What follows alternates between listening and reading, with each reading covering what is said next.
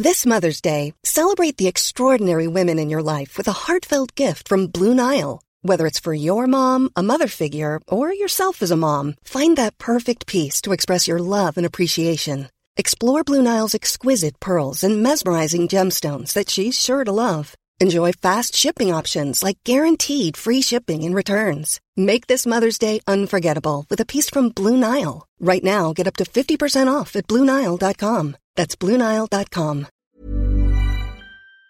Hi, I'm Tom from Devon, and you're listening to Dane Baptiste Questions Everything. My question is After death, would you want to be cryogenically frozen? And if so, when in the future would you want to be woken up? Okay, here comes the show, and remember, question everything. Hello, everybody. Welcome to Dane Baptiste Questions Everything, a podcast where myself, comedian writer, and occasional actor Dane Baptiste, my producer friend Howard Cohen, aka The Hizzer, Hello. and a mix of very special guests pose the questions that need to be asked. And we are talking everything from We are talking everything from Tom from Devon's question After death, would you want to be cryogenically frozen? And if so, when in the future would you want to be woken up?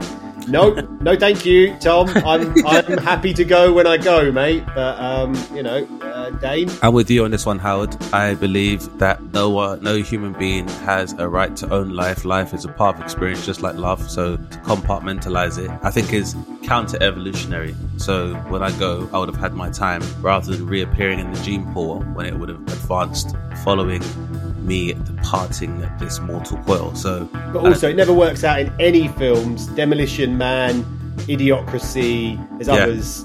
It's just not. It's just not uh, Alien. the, Oma- the Omega Man, Planet of the Apes. Yeah, it, Yeah. it's just not successful. So thanks for your suggestion, Tom, but we're not going to do it. Uh, and suffice to say, on this podcast, we ask and answer all the questions, no, we don't. Absolutely, no question is too big, too small, nor temporally specific. And if you do like the show, please rate and review it on Apple Podcasts or follow us on Spotify, and you'll never miss an episode. Or you can subscribe to us on Acast, the world's biggest podcast network, to hear all of the very special questions being asked and answered by our very special guests.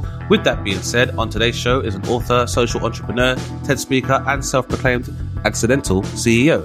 She founded her company Glitch, which helps support women and marginalized communities to make online space safer for all. She is also a former TED speaker and respected writer within the political and tech space.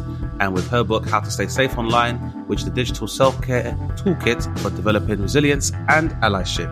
Please welcome to the show, Seyi Akiwowo.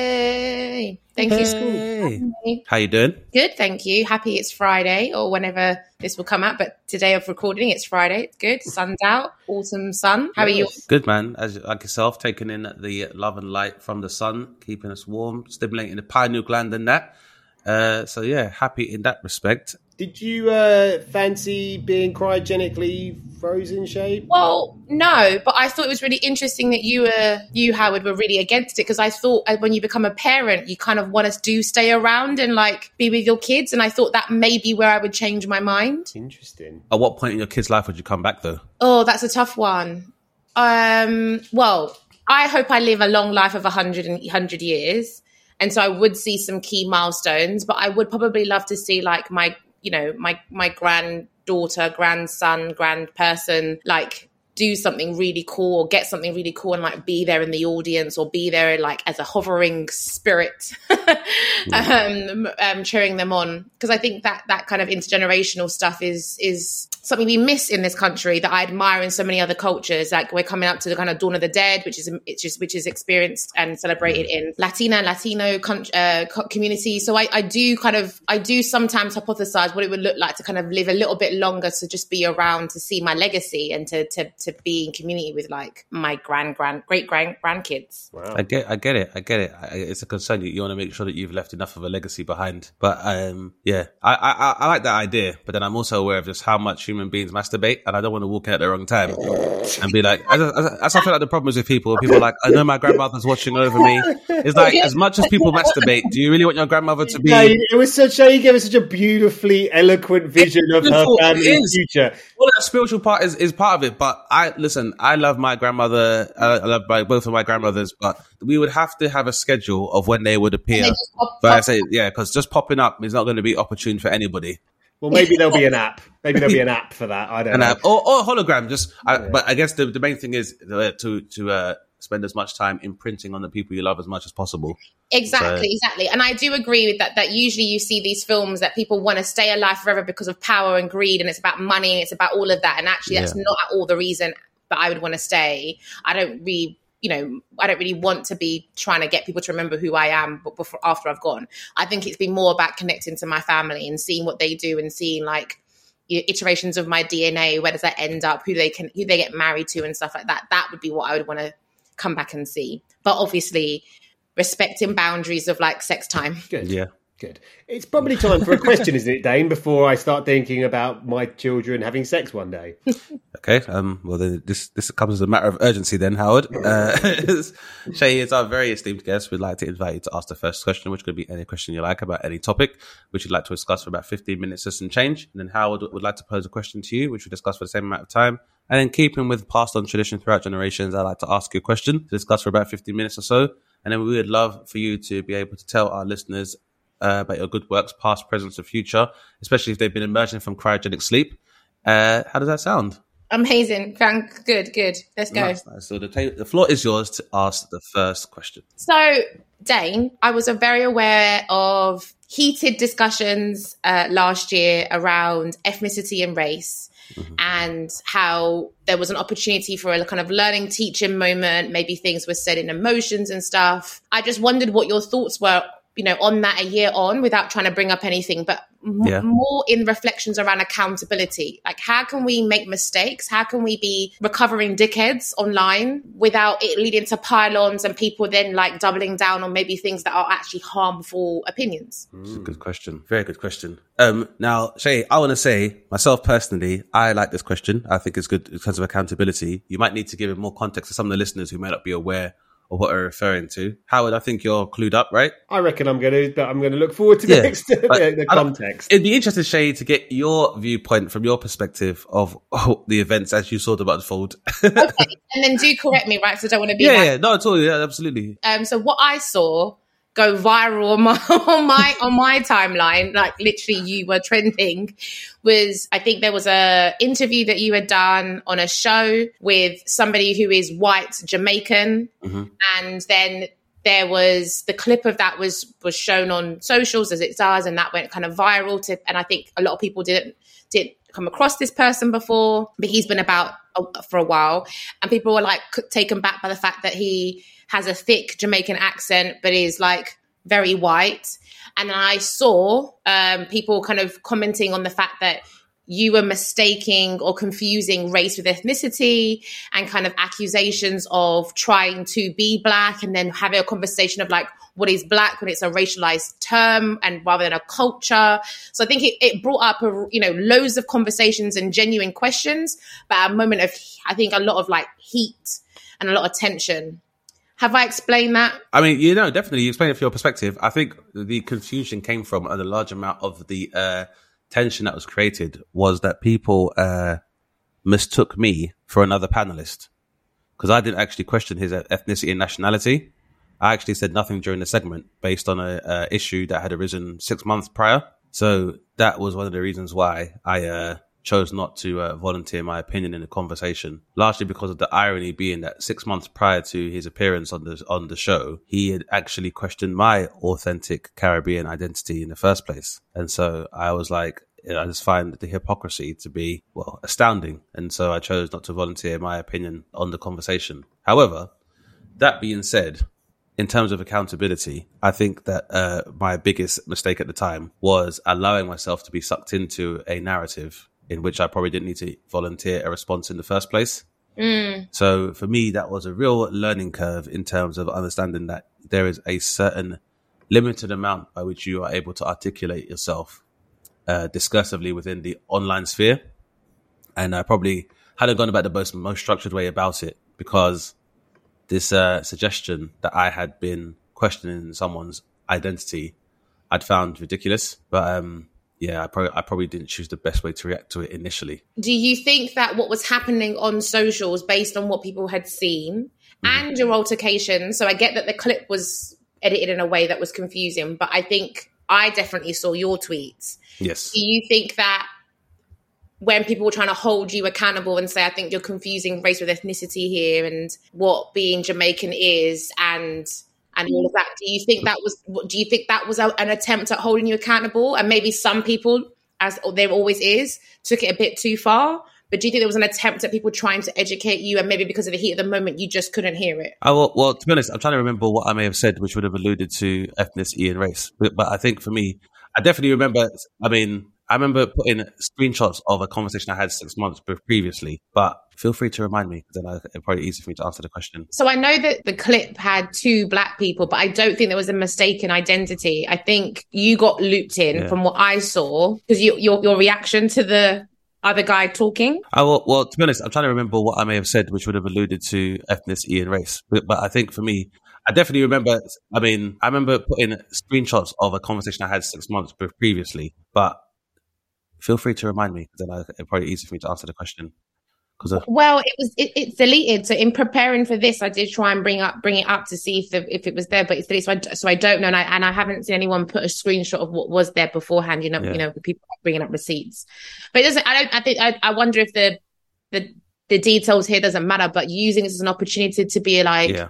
Is it possible to have accountability on social media platforms? Is it possible for things to go viral, people to get it wrong, and people to um to be told they've gotten it wrong without it getting lost in yeah all the hype. I think I think it's possible, but I think yeah, definitely think it's possible, but I think it's definitely down to the individual and if they are prepared to make it a learning experience. I think in that particular instance, uh, I probably was being, if I was being deliberately or too obtuse or being adversarial, it was because of the fact that the basis for any criticism hadn't existed. And so my whole, so that was probably me grandstanding against what I perceived to be that collective online consciousness where I was mm. being attacked for not talking. And so I think for me, the ridiculousness of that situation probably made me react in a way where I felt like there was no opportunity for uh, effective discussion. And yeah. so I looked at it as that as like for me, I felt that experience was a demonstration of populism where people who aren't really interested in exchanging the facts and it was more of a question of whoever shouts the loudest is right. And I think sometimes because the paradigm of discussion on social media can go like that, and the court of public opinion doesn't necessarily have to have a factual basis for its uh, judgments and rulings, probably influenced my uh, reaction to the situation. But mm. I, but I think there's definitely an opportunity for accountability because I have had previous instances before where members of other marginalized communities have explained to me why certain narratives or certain nomenclature can be quite damaging to them.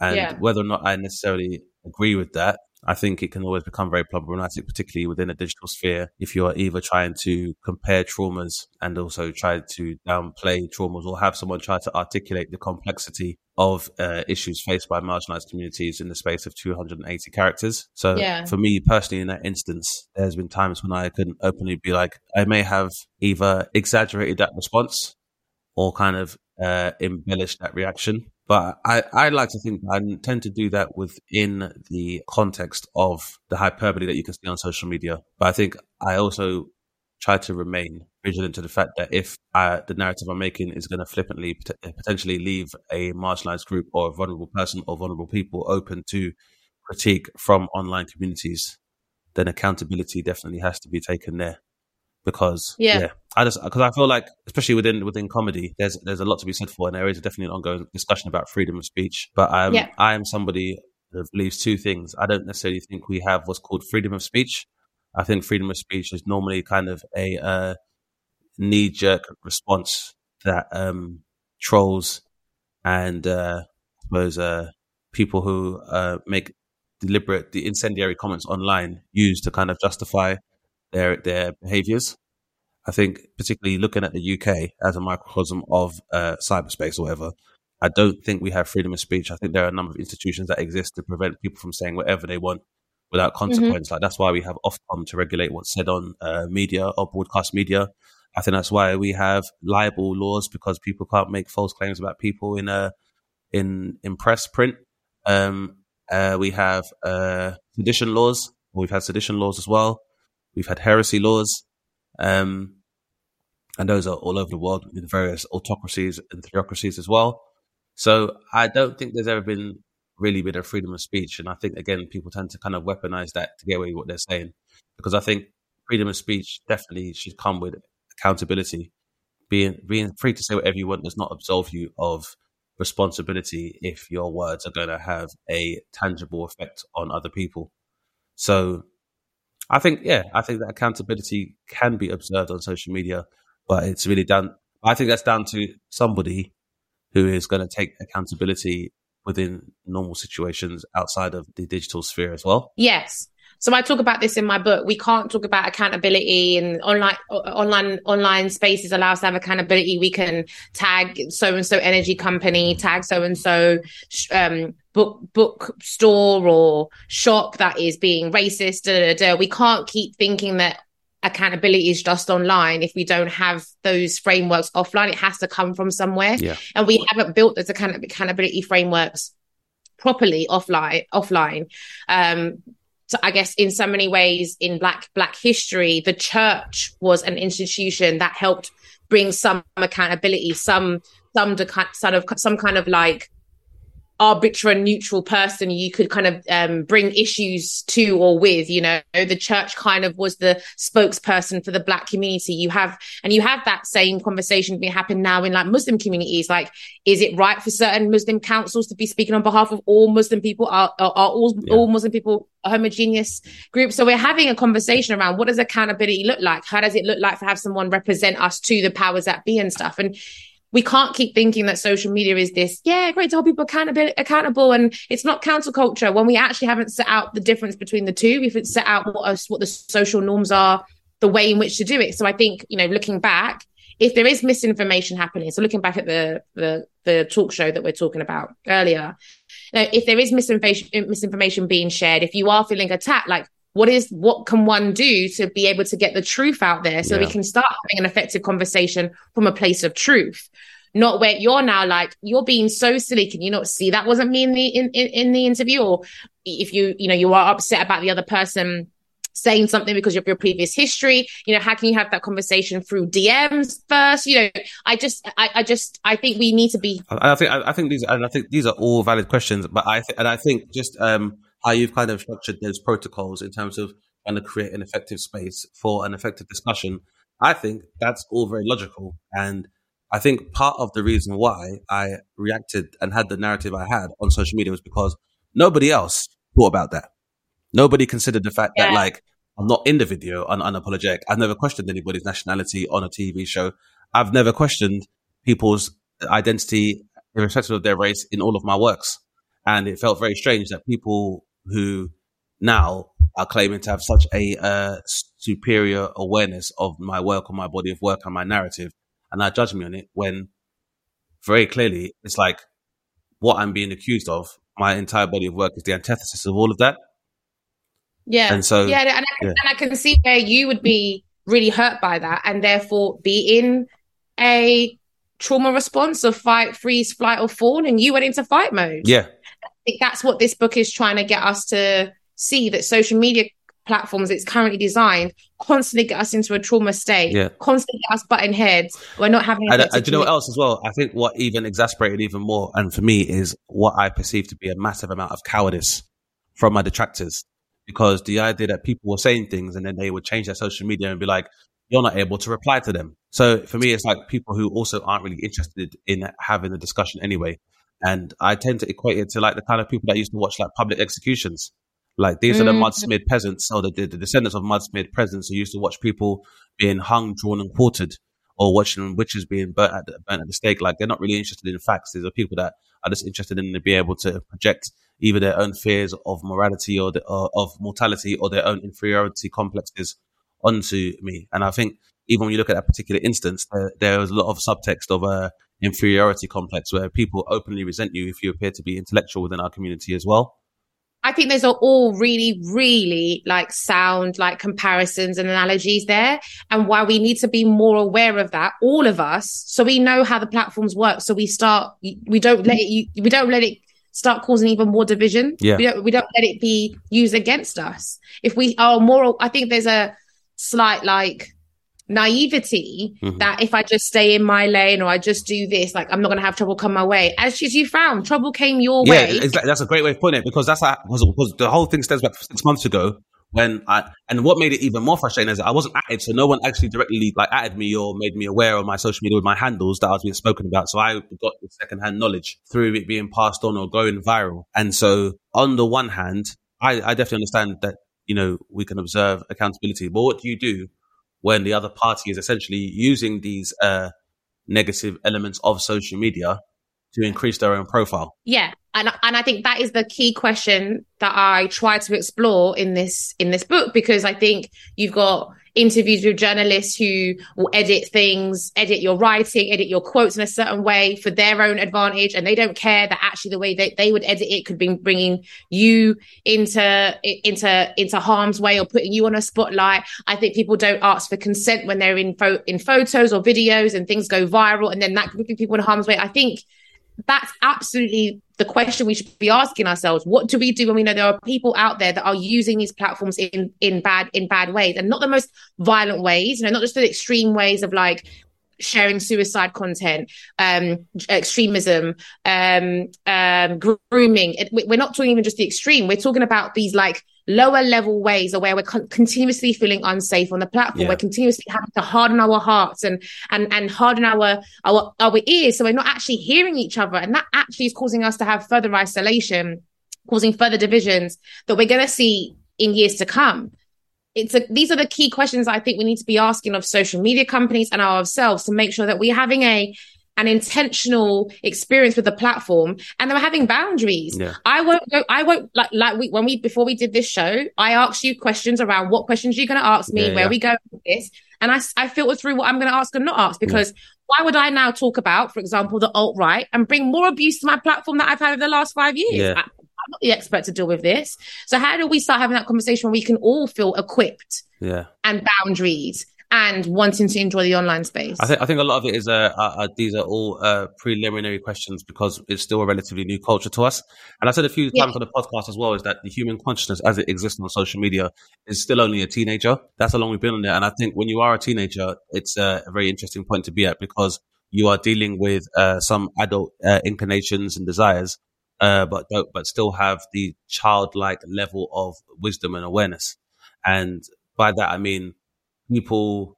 If we had more of a frame of reference of social media like we do with normal life, the kind of things that you hear, for example, people say on social media, some of the statements that people make and some of the inflammatory statements they make, if you were to hear them in any other arena outside of social media, you wouldn't pay it any mind. So it's kind of learning to have that discernment and have that migrate online so that we start developing more of a, a coherent digital etiquette, I think where the main thing I should have done for that whole thing was what Ori Styler told me to do and just leave my phone. Yeah. And uh, at the very least, to be able to structure a rebuttal that wouldn't necessarily be that emotionally tinged and could have addressed oh, every incident. That. Yeah. And before that, Dane, look after yourself. Yeah, yeah, yeah. Because what you, you've just woken up and seen your notifications and you're like, what's going on? Like you are in a trauma response. Let's not let's not kind of like put bravado on this. Yeah, yeah. What you went also really, really traumatic. Yeah. So, you know, before even I think about rebuttal and going into fight mode, like actually, how do you center yourself? How do you check in with yourself and how you're doing and meet your needs? I think for me, yeah, I think part of that is for me, it was very helpful because initially it was a trauma response. And I think being able to I was effective. I had a good support system around me. I think was probably the most effective thing. Is that people? And thankfully you did. Yeah, thankfully I did. A lot of people that are a lot more well versed because some of my other peers who were involved in that had to come off social media altogether. So luckily for me, like I had a I had a support system of people who were aware of the context of what had taken place and were able to assist me in putting together a more structured response. So yeah, yes. for me, I guess I was just lucky in that respect. Is that you know I in like in real life, if I had had to deal with a trauma or a personal attack, I'd have had a support system there as well. So I guess that was the main thing for me was that it was having people around me that would be like, don't feed too much into this and just, yeah, give me the kind of support and the professional advice in, in dealing with it. We'll be back after this. There's never been a faster or easier way to start your weight loss journey than with plush PlushCare. PlushCare accepts most insurance plans and gives you online access to board-certified physicians who can prescribe FDA-approved weight loss medications like Wegovy and Zepbound for those who qualify Take charge of your health and speak with a board certified physician about a weight loss plan that's right for you. Get started today at plushcare.com slash weight loss. That's plushcare.com slash weight loss. Plushcare.com slash weight loss. Burrow's furniture is built for the way you live. From ensuring easy assembly and disassembly to honoring highly requested new colors for their award winning seating, they always have their customers in mind. Their modular seating is made out of durable materials to last and grow with you. And with Burrow, you always get fast, free shipping. Get up to 60% off during Burrow's Memorial Day sale at burrow.com slash ACAST. That's burrow.com slash ACAST. burrow.com slash ACAST. Welcome back to the show. 100% and that's the advice again i give in the book around how do you get your team how do you get people on on online supporting you and understanding you i i talk about it in the book when i went on my second date with my boyfriend and um, the daily mirror um, posted an article about interview that i did with the bbc one show with um, alex jones where she mispronounced my name Mhm. and it's very similar to you dane right she mispronounced my name my face went my face did my face Yeah. and then someone clipped my face as a gif and it went viral Yeah. We were having conversations all over Eastern Europeans, Irish people, all laughing at how people, white people mispronounce our names. It was a very jokey thing, but Yeah. someone in the Daily, Daily Mirror decided to turn this article into framing me as aggressive, as rude, um, combative with me and Alex when she apologized and all this stuff. And it, and it then sparked all of this abuse. And I was on this date and William saw my face drop and he's like, well, what do you do in this situation? How can I help? That's what we need to be having Definitely. in with our genuine relationships with our with our friends and our community and our family. They need to be checking out for us us online and offline because we know what happens online impacts us offline and vice versa. Yeah. And I think we If I think we downplay that as well because I think that, downplay that was that, that, that was a large problem with me as well. Is that a lot of the time I've probably been snappy at people, and it's basically been based on an experience I've had online rather than anything that's happened in my normal day to day, and it's meant that I've had to learn some. uh yeah, it just really changed my methods in terms of how I interact with social media, and you know, absolutely. and I, and I think that is a because you know social media is just an it's an environment that exists outside of your immediate environment, whether it's like your personal and safe space. And I think that coping mechanisms offline can be very effective online, but they de- it definitely involve the idea of centering oneself and asserting oneself, gathering one's faculties and Yeah. their own personal your own personal truth as grounding before you go- Yeah. venture into this space where Yeah. everyone's truth is a matter of their own perception.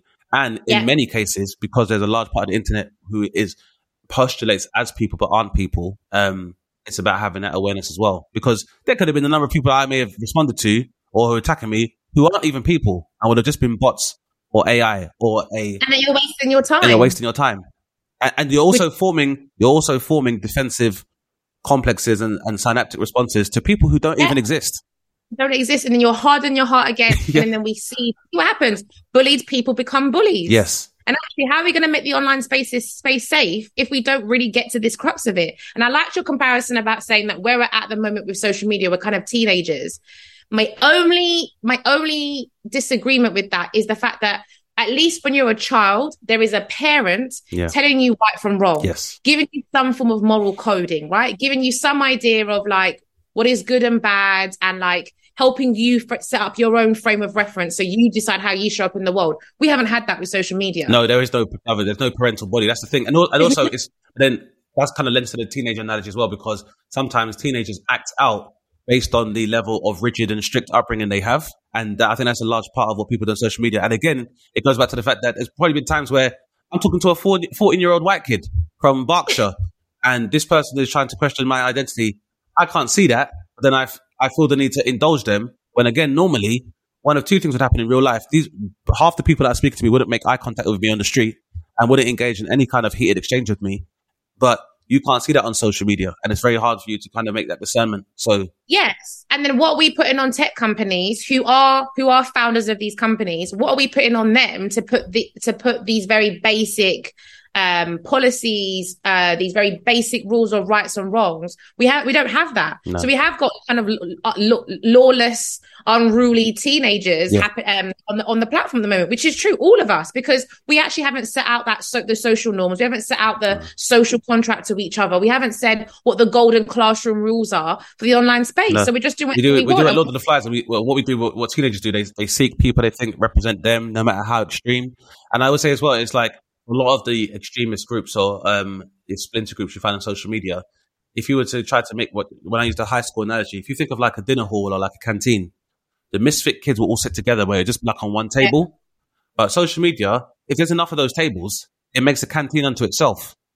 So you have a whole entire canteen of misfits who are now able to observe their own echo chamber and to find support in any kind of extreme narrative they tend to create. And so, like you said, it, it's about I've all, the other thing I say as well is that when people talk about social media and free speech, you could argue that that is probably one of the this is probably the first example of democracy that we've seen as human beings. In that it it may exist, but it's the first time people take advantage of that democracy to volunteer their opinion. Mm, If you look at democracy, how it exists within Western civilization, really it's a function of aristocracy supposed to be acting on behalf of, of, of the people. And that's what we've seen in our country, for example. That's how the bipartisan political spectrum works. It's more like there's two large majorities and people within that have to kind of move on the spectrum to try and align themselves as close as possible with left and right. And mhm. I think that uh, social media may inevitably have to move in that place where representatives exist to represent the voices of particular people rather than allowing everyone to speak. The, Ooh, controversial solution. I mean, I'm not saying it's a solution, but I mean, it, if we are following the patterns that we've seen in human civilization offline, it may be the way we end up anyway. Because what would have happened is, as I said, a lot of stuff that we hear on or see on social media, if someone said it out loud in real life, people would be like, that person needs to be in a secure unit or to be referred to a psychiatric unit or you would you you dismiss them as a village idiot or like the you know the town oaf. Well, not just, not not even just that. There would be there, there's rules in place. We've seen it we, this this week, um, early in October. Uh, hate crime's gone through the roof, right? Yeah. Like hate crime on, on on the rise. There is criminal. There's criminal acts and legislation that means that things that are hurtful offline can't happen. Yeah. but yet we can do that online. Someone wouldn't be catcalling a woman or whistle uh, wolf whistling a woman on her way to work and then she'd be told well don't go to work Yeah. then. Come off come off come off oxford Yeah, circus come off Oxford but we have that same um, victim blaming language that same kind of tolerance. We, we, we say oh yeah it's okay uh, no it's okay that you've exp- experienced this abuse it's part of the job as being a comedian or a politician or as a Mm. journalist we make actually too much allowance that we don't allow offline because we haven't set what these social norms are. We keep allowing tech companies to get away with it. I don't know if it's a n- n- nature nurture thing that you're saying or deliberate profit capitalism of tech companies um, using the worst of us psychology to make more money. I think I think it's a good point, and I think it may possibly be the latter. I think that you know it's all of this uh, you could refer to, especially those who are not directly affected by some of the uh, hateful displays on social media. People not affected by it see that as pageantry, and they see it as a very, I guess, in the same way that stylized violence and sexual violence is uh, glorified within real life, which serves as a very good distraction for the political intrigue that, and the corporate corruption that we see in real life. It's very Yeah. similar that all of this pageantry takes place and these leaks and these exchanges take place Mhm. because the real issue with all of social media is about the accumulation and the commercialization of data Yeah, So- all of our data. all of our data. And and the more we are given the gift of anonymity to display our true selves, the more accurate and useful the data is. Because people can fill in and do data capture and fill in within certain parameters of their age, sex, location. But to find out what people really think, you have to go into their browser history and look at Yeah, and, yeah, and, and their history of searching what's trending. And once you have that, that's much more uh, an accurate reading of the more darker recesses of the human psyche.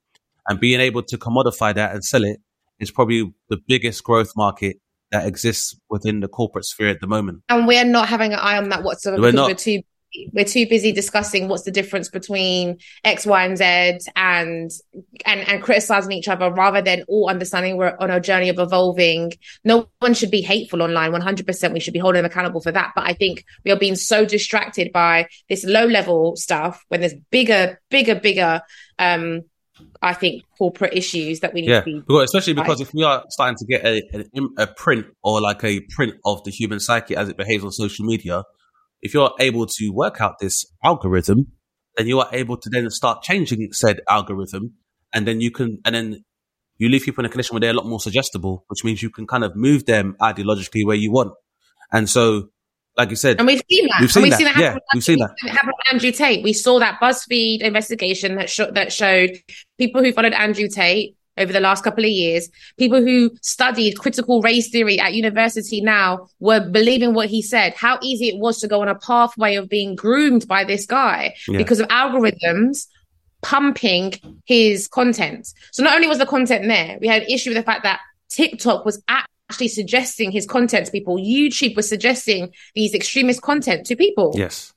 That's a, this is a real concern. Absolutely. And uh, I guess the real the issue is then we follow that digital path of because you know algorithms they're, they're created.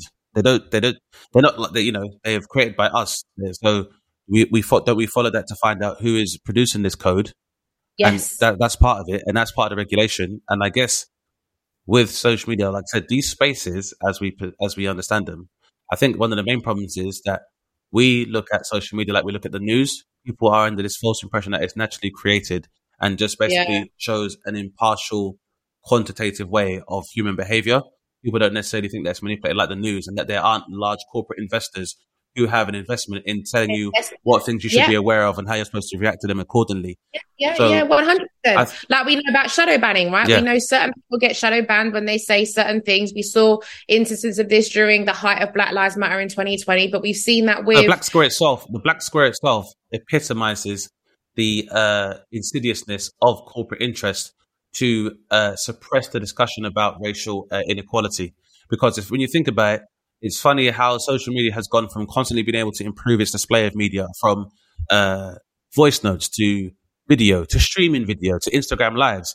So we go from all this technology, which is actually supremely effective in giving everyone uh, an autonomous way to explain or, or to basically uh, display um, life or to kind of give their own versions and account of events. So to then go from that to suggest that everyone should show a black square, well, a black square is what a TV looks like when it's off. And a black square was what was showing up on the explore page, not any of the other conversations about Yeah. what actually needs to be done. It was easy for the algorithms to be pushing that. And that's why you had people were saying, stop using black square, Yeah. stop using blue square, because actually what it's doing is hiding the content that people actually need to see. Exactly. But who? But who? But the question is, who would suggest something like that? And and that's what we need to find out, and who we need to hold to task. And I made it before that, like the space, so whether, it's powered by servers or large global servers, there needs to be a national space which is untouchable by any private corporate interest.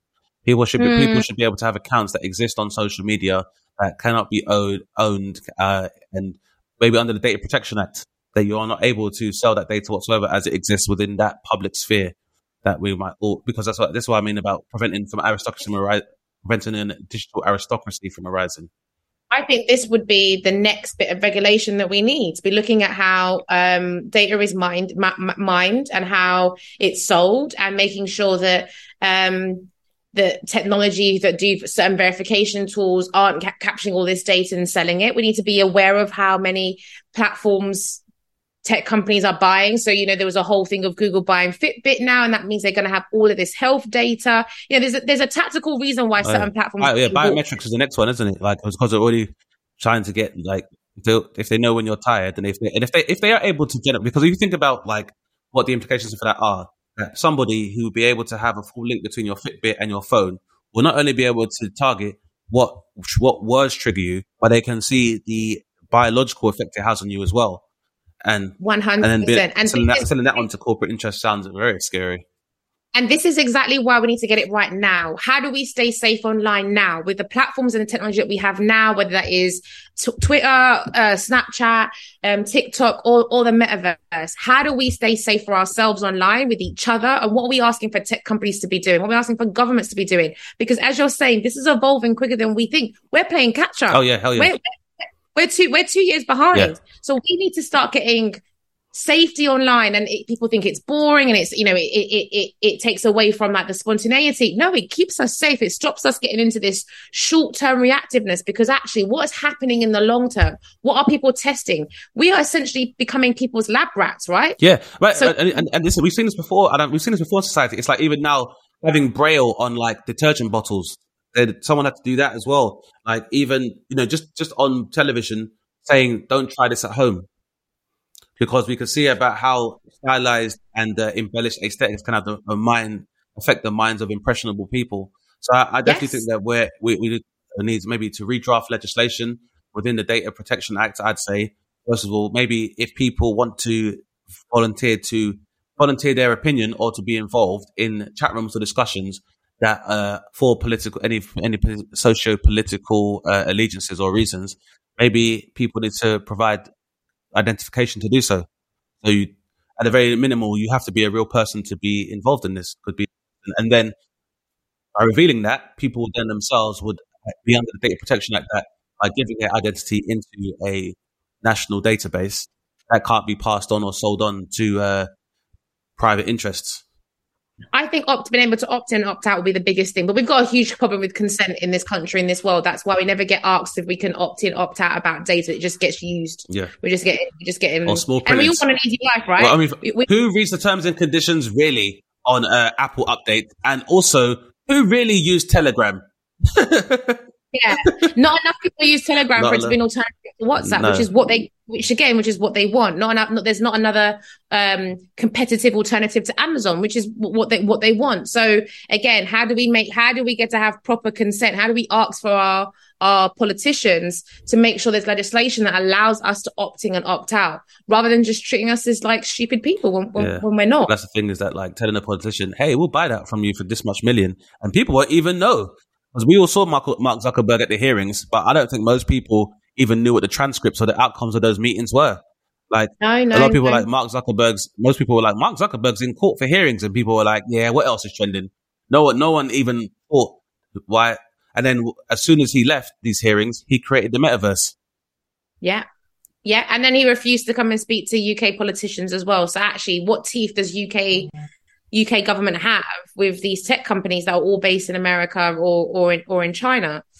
Um, again, why it's so important um for us when we're thinking about online safety to really get a basic understanding of what is happening in tech. We can't be ignorant to this anymore if we're going to use or spend 12 hours of our day on tech. We need to know what's happening on Zoom. We need to know what's happening with um with the Apple Watch or the Fitbit that we're using. We need to be more consciously aware. Yeah. And don't get me wrong, I get it's easy to just log into stuff through our Twitter accounts and social media. It's easy just to like have the same password and stuff. But if we don't get into a practice of online safety, if we don't get into practice of having intentions when we're going online, having an ecosystem when we're going online, we're going to keep falling into the trap of what tech companies want us to be doing, which is finding each other and giving them free data. It's a whole new wilderness out there, and people need to get their digital equivalent of their spear and their shield and their, and exactly. their digital pelt to keep themselves warm when the internet gets very cold.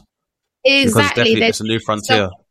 Exactly. I, we call um, at Glitch, the organization that I founded, we call it digital self care and self defense. How do we now start defending ourselves? This is not saying that we're abdicating government and tech companies of their responsibilities, but how do we start shielding ourselves from a lot of the crap that is coming online? And it's only going to get worse, right? Of course. Cost of, cost of living's getting going up. Online crime will go up. Yeah. I'm getting sneaky ways of people saying that I need to be giving them my my my my my my, my credit card details for something. I had a text message from a weird mobile number saying that my Apple Pay. Well, as soon as they're starting to credit people's accounts for energy now, this, the basically the scammers they run in parallel with any kind of new um, thing that's emerging or trending. exactly. So people need to be. I don't very even have Apple Pay, so that that.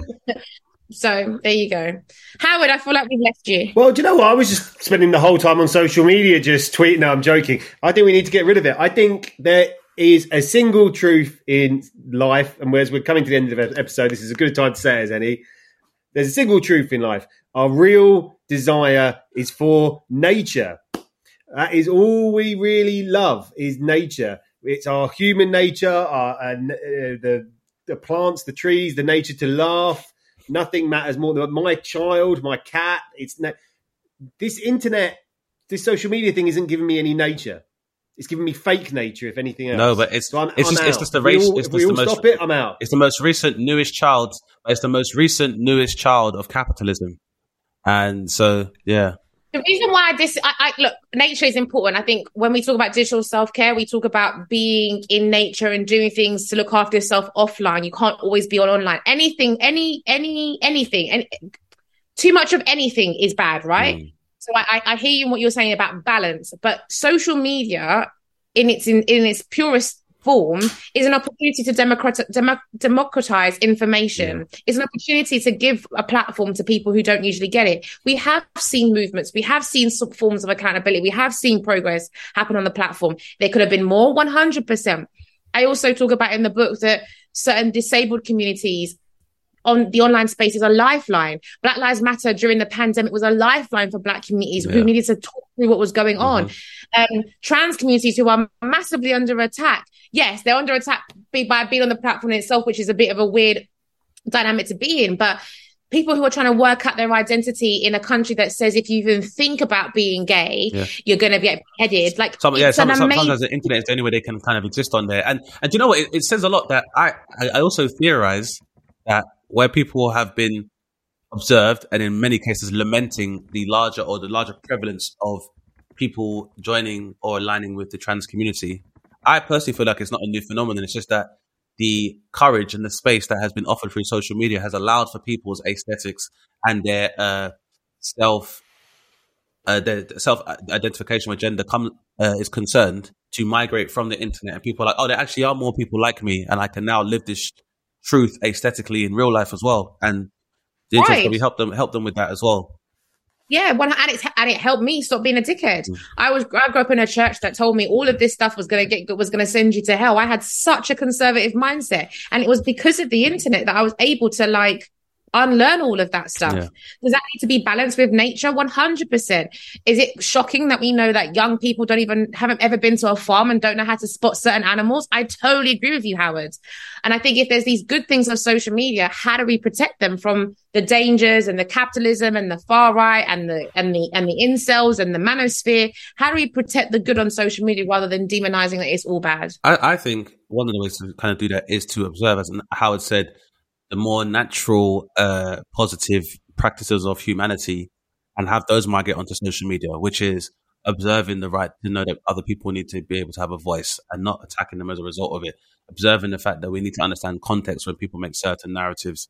Observing Yes. the fact that even within uh, our own real life legal systems, if people do make mistakes, these are not uh, offenses, which means that they are not allowed to speak or participate in normal civilization anymore. So, I say, it's it's, it's going to be a thing where I guess when human beings discovered fire, right, it would heat your food and keep you warm, but it would burn shit down. And some people were like, this stuff is terrible when Prometheus brought it to us. So, yeah, I guess I, I would say definitely we need organizations like Glitch to be able to regularly and actively consult with government and larger municipal institutions and definitely uh, incentivize them and task them with uh, regulating private data houses in terms of how they use and manipulate and acquire um, human data. One hundred percent. And so nature needs social media right now, right? Yeah. Climate change and its progress that it's made in the last two, three years would have happened if it wasn't for social media. Yeah. Because there was so much misinformation being spread. We know what certain um, right wing media groups in America believe about climate change. It would literally Americans are not getting the right education when it Yeah. comes to climate climate justice because and, and it's because of social media. So actually if you want there to be any nature, we're gonna need we got to need these these activists to be online and be protected when they're online and be able to give us the information about what is what is happening with our kind of rising sea levels, what is happening with like you know Japan's going for another heat wave in October. Like this is like really scary stuff. Yeah.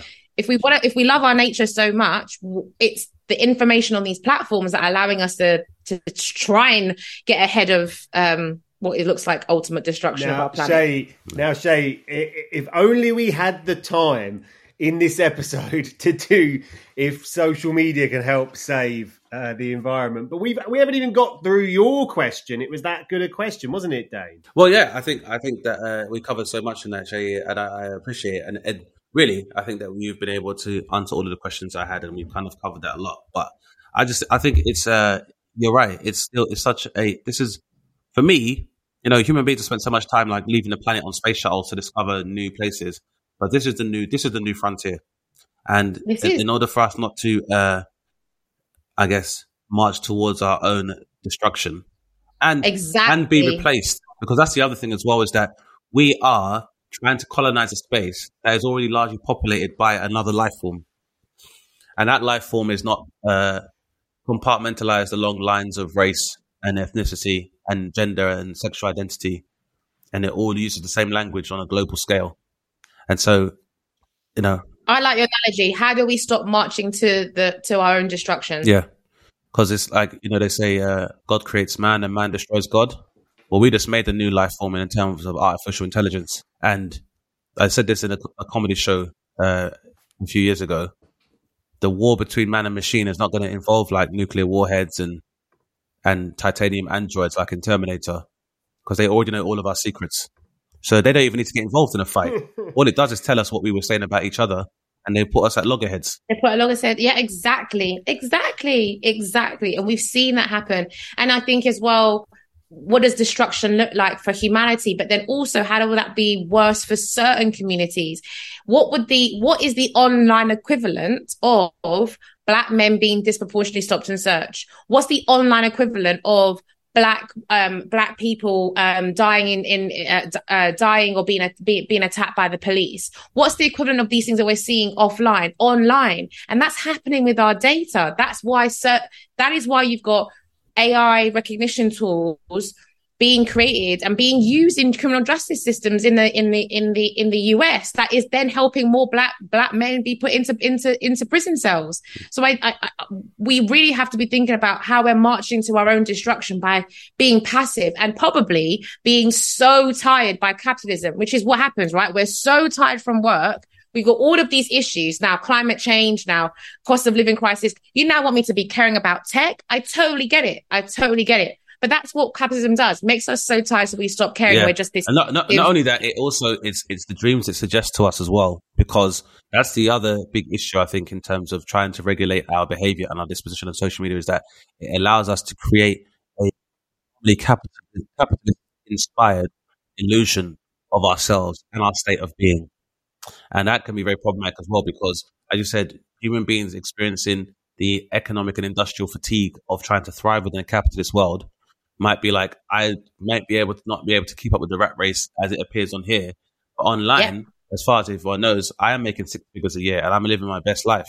And sometimes that gives people enough of a dopamine release or enough of an intrinsic reward that they will continue to perpetuate and feed and basically give their dose to give up their souls to the machine. Yeah, yeah, I hear that. 100%. Because before the uh, the promise was in the afterlife you will be able to enjoy all of the opulence and wealth that this and the next world has to offer. Whereas the new now that's a question we I'd love to talk about another time about the impact of, of, of religion and the church and what that's how that's helped us become these capitalist machines. But I'm guessing we're running out of time. When are we going to rebook Seyi? Then it's got to happen. This has been a perfect episode, man. I mean, this has had so much Absolutely. content. It's just the beginning of the discussion as well. A, oh. it, has been a pleasure to be able to talk to a new frontiers woman about about this new space and that so many people believe that they understand and we very we understand so little about it. And uh, like anyone who wants to understand how data can be used, like I would recommend watching a couple of seasons of Westworld. And then yeah. you can see how far this thing can kind of go, yeah. where you are offered a metaverse where you can act out your most uh, explicit carnal desires. But one must so, ask oneself, yeah, what did they say? These uh, these earthly delights have violent ends. Mm. So we want to be able to get ahead of that. Uh, that bombshell, Seyi, you've got to please promise us you're going to come back and do the show again. You, you were incredible. 100. With new findings. And you seek us out. If you come up with new stuff that you think is definitely worth the discussion and awareness, okay. um, I please do get in touch. In the meantime, I think our listeners will be positively enlightened by this conversation. But for those that want to find out more, Seyi, where can they find out about your good works, past, present, and future? Ah, oh, thank you. Well, check out glitchcharity.co.uk if you want to look at any of the campaigns that we're doing right now about changing legislation and the work that we're doing with BT Sport and EE in football to get them to help um, change the game when it comes to the online space. Please check us out if you want to look at our free workshops or training.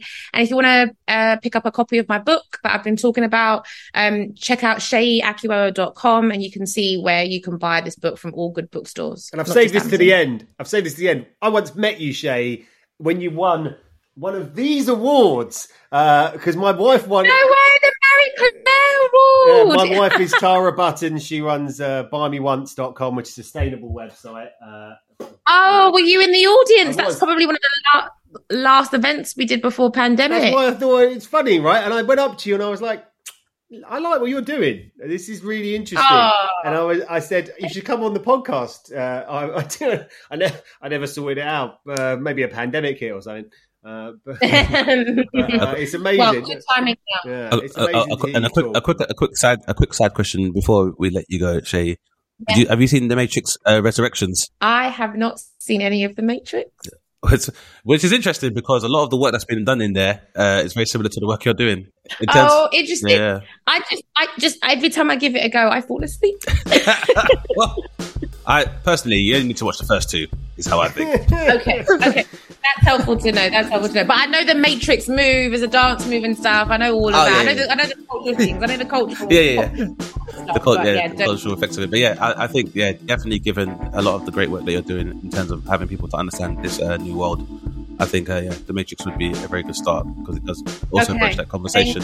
Um, yeah, but thank you so much for coming on and enlightening us. And as I say, we'd definitely love to have you back. And also, if yeah. Glitch want to have any events and they need they need a comedian, let me know too. oh, amazing! Fantastic. Maybe we can start a challenge. We can get some comedians to start reading out the troll trollish uh, comments they've received, and we can get people to start um, raising awareness of it. And um, yeah, let's have a talk about what challenge we could potentially start online. Absolutely. Thank you very much, Seyi. Thanks, thanks so much. You've been listening to Dane Baptiste Questions Everything hosted by Dane Baptiste and myself, Howard Cohen. More from Dane and myself, make sure you follow us on Instagram at Dane Baptiste and at the Howard Cohen. Please don't forget to rate, review, and subscribe to us wherever you get your podcasts. If you have a question for Dane, make sure you send us a DM on Instagram at DBQE Podcast, and we could feature you in our next episode. Thanks for listening, guys, and remember question everything. Insanity Group. Planning for your next trip? Elevate your travel style with Quince. Quince has all the jet setting essentials you'll want for your next getaway, like European linen, premium luggage options, buttery soft Italian leather bags, and so much more. And it's all priced at 50 to 80% less than similar brands. Plus, Quince only works with factories that use safe and ethical manufacturing practices. Pack your bags with high-quality essentials you'll be wearing for vacations to come with Quince. Go to quince.com slash trip for free shipping and 365-day returns.